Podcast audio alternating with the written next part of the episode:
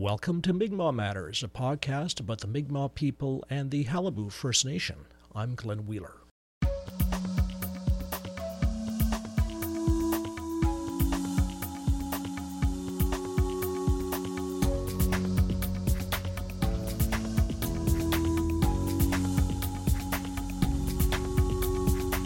Well, crab season is open, lobster season soon to follow, and in a month I'll be planting taties in the dark, rich soil in York Harbor. Hopefully, I won't have to shovel off snow before I do that. This week, fallout from our interview a couple of weeks ago with Fred Caron, Special Representative to Minister Carolyn Bennett on the Qalipu file.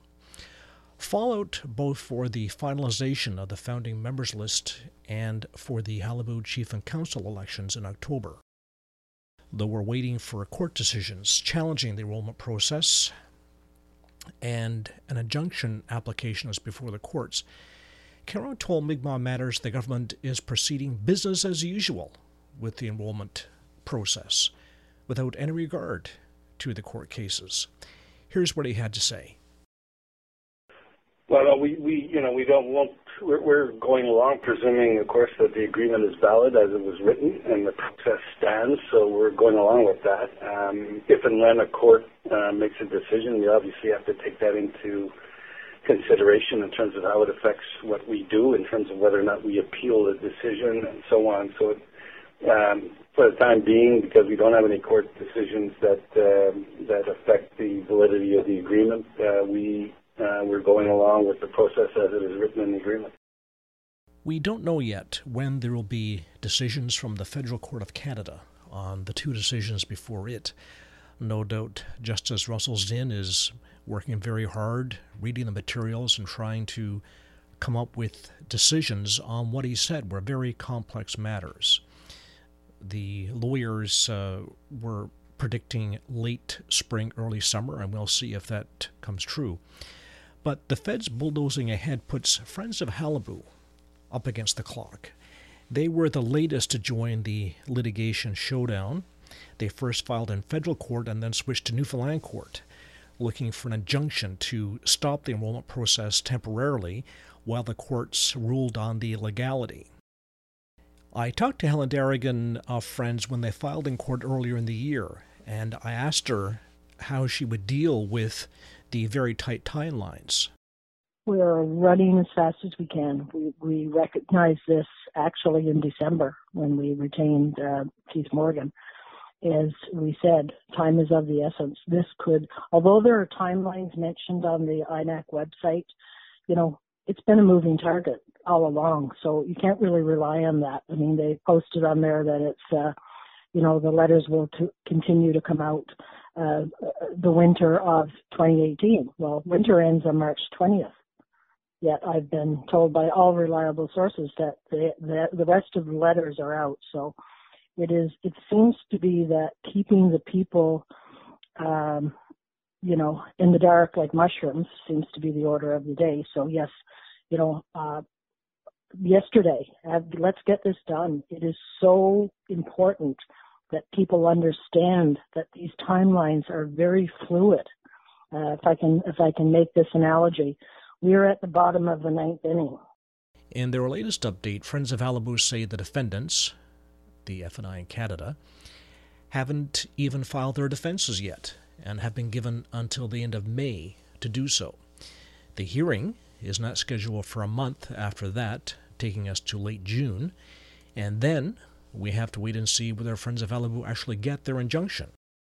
Back in federal court, if there's a win on either of the cases there, either in the Jerry Brake case or in the Wells and Wells case by MIFNAN, they might not have immediate impact, even if there is a win. Observers feel the argument that has the best chance of success is on self ID, and that argument is that why should some applicants have to just tick a box to show self ID, while later applicants had to put together a big file to show self ID. But even if there was a win on that point, the application is rejected on self ID grounds, which still have to go through the review process, and as we've seen very well, That takes time. So, what all this means is that we might have several versions of the founding members list. We had one in 2011, we're about to get a second one, and who knows how many versions after that. To David Rosenfeld, who's the lawyer in the Jerry Bright class action, this mess could have been avoided if the FNI and Canada sat down with the applicants and tried to manage the process. He says the FNI and Canada are just arrogant and can't be bothered. I would say it's not altogether unsurprising. Um, it's concerning, I would say. Um, one would have hoped that a dialogue could have been reached with um, the individuals who are raising um, some major issues with this process. It's pretty clear that lots of people have identified serious concerns with the process and the supplementary agreement that was put in place. And there's been numerous uh, media articles, there's been a number of court cases, and to simply state we're moving ahead as if there were no issues whatsoever, I think is well, certainly concerning, um, but it's not altogether that surprising. I would have hoped that some sort of consultation could have been uh, arranged at this point in time. Um, it, it's to us uh, no different than what the incentives or the the approach or the purposes were underlying the supplementary agreement in the first place, which was to limit the number of people um, in in the band, and that they're continuing on with with supporting that uh, that agreement despite the concerns that have been raised. And what would the purpose of the dialogue be to delay finalization of the founding members list until we heard from the court? I mean, it could be all sorts of things like resolving the underlying issues, but um, ultimately, w- what is going on here is, is simply they're, they're accepting that the supplementary agreement is fait accompli when um, certainly court cases are out there suggesting otherwise, and we're waiting for decisions on, in that regard.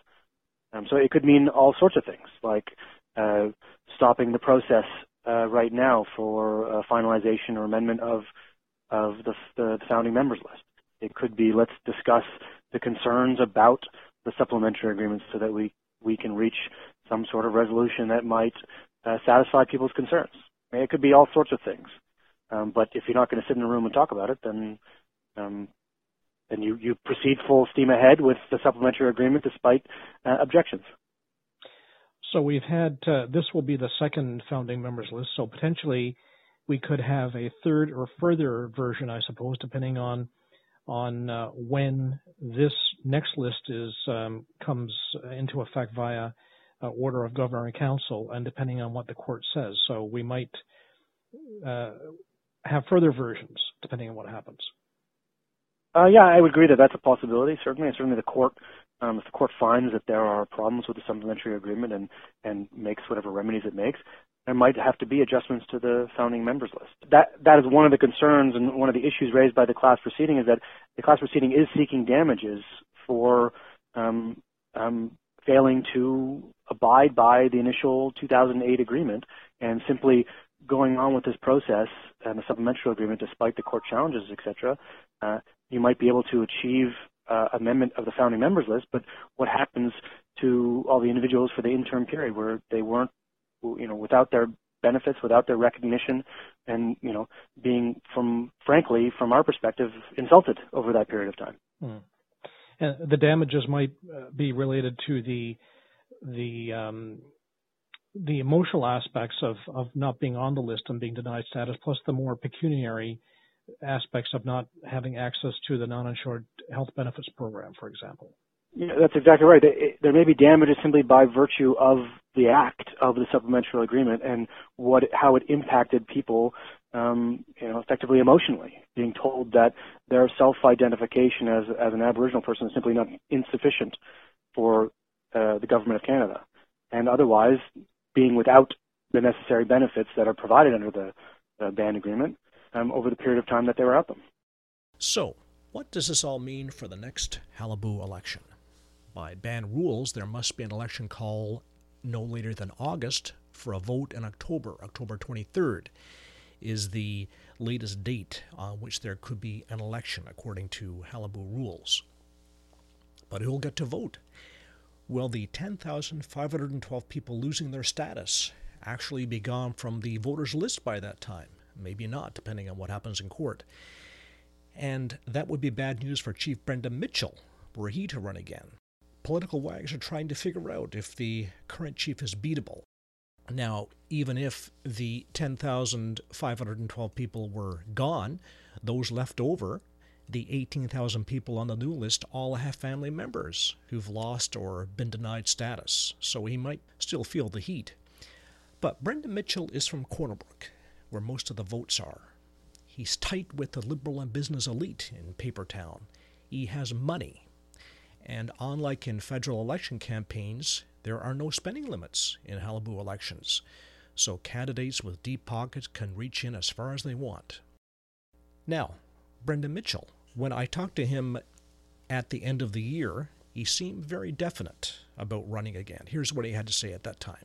The last thing I want to ask you, and I think uh, people will want to know, are you running again for chief in 2018? Glenn, I can tell you in the list is right now, I absolutely am unless I'm dead. because we had a lot of good things going right now. Uh, there's a lot of initiatives that we're working on, a lot of positive things from, you know, urban reserve to the, the yep. deals we're trying to work in the expansion of our fishery, the things we have to do from a business development perspective with the Qalipu Development Corporation. There's a lot of good things happening. You know, if people out there listening say, I hear this all the time, Brendan Mitchell is doing nothing. Brendan Mitchell is doing a lot, and the, and the guys on the IC committee to try to help this problem. Glenn, we've hit the wall. But at the end of the day, people will decide or people will vote on who they think is best to, you know, as a council particularly, to, to manage the leadership of Qalipu First Nation on behalf of people and communities. That was then. But on the occasions I've uh, seen Brendan Mitchell since that time, he seemed a little unsure about whether he's going to run for chief. He's had a brutal term, and uh, I suppose we can understand why he wouldn't want to be chief for another term. So if he doesn't run, or even if he does run, who else is waiting in the wings to be chief of the Qalipu First Nation? We have Hayward Young, respected from the Bay St. George area but not as well known in Corner Brook as Brendan Mitchell, or without the financial resources as Brendan Mitchell. And then we have Douglas Doucette, or Dewey. There are reports that he's moved back to Corner Brook to meet the six month residency requirement, but it was always going to be an uphill battle for Douglas Doucette. With that suspension from the Alberta Law Society for falsifying accounts and overcharging clients, but he may have another problem. The word on the street is that he does not yet have status, and he's applying under 6.2 of the Indian Act. 6.2 is the section that allows children of status members to apply for Indian status. But will he get a 6.2 status in time? That's the question. I contacted Douglas Doucette for an interview, but I did not receive a reply. Douglas Doucette, please call.